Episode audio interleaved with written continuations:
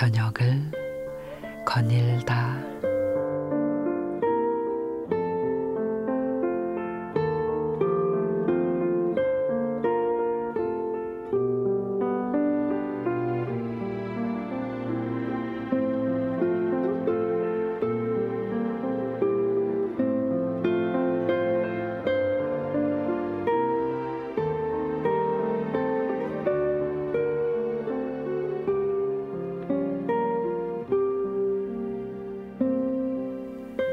이사할 집을 고를 땐 아무래도 이것저것 따져보게 됩니다.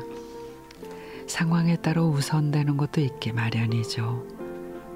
청년이나 신혼 부부라면 집값은 물론 편리한 교통이나 생활 시설이 먼저일 테고 아이가 있다면 학군이 어떤지 살피게 됩니다. 그리고 노후를 보낼 집이라면 고즈넉하고 멋진 풍경이 있는 곳에 눈이 가죠. 그런데 참 이상합니다. 다른 건 다 있는데 그 어느 조건에도 사람이 보이지 않습니다.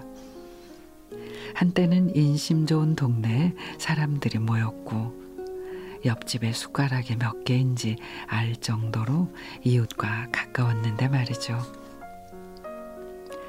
중국 남북조 시대 남조 역사서인 남사에는 송계아라는 고위 관리가 퇴직을 대비해서 집을 보러 다닌 일화가 나옵니다. 송계아는 추천해준 몇 곳을 둘러봐도 마음에 드는 곳을 찾지 못했죠.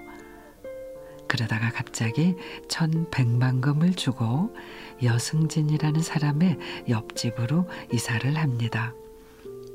백만금인 집값을 천백만금이나 주고 샀다는 말에 여승진이 그 이유를 물었는데 송계아의 대답은 간단했습니다. 백만금은 집값으로 지불했고 천만금은 당신과 이웃이 되기 위한 집값으로 지불을 했습니다.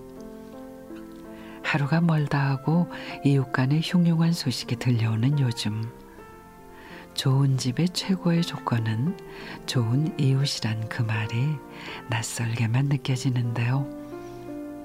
아무리 세상의 예전 같지 않다지만 사람에 대한 믿음만큼은 그대로이기를 바라봅니다. 기쁨은 함께하고 슬픔은 나누는 이웃사촌이 많은 동네. 그래서 우리 집만큼 좋은 곳은 없다고 말할 수 있었으면 합니다. 물론 그러기 위해서는 마음의 담부터 허물어야겠지요.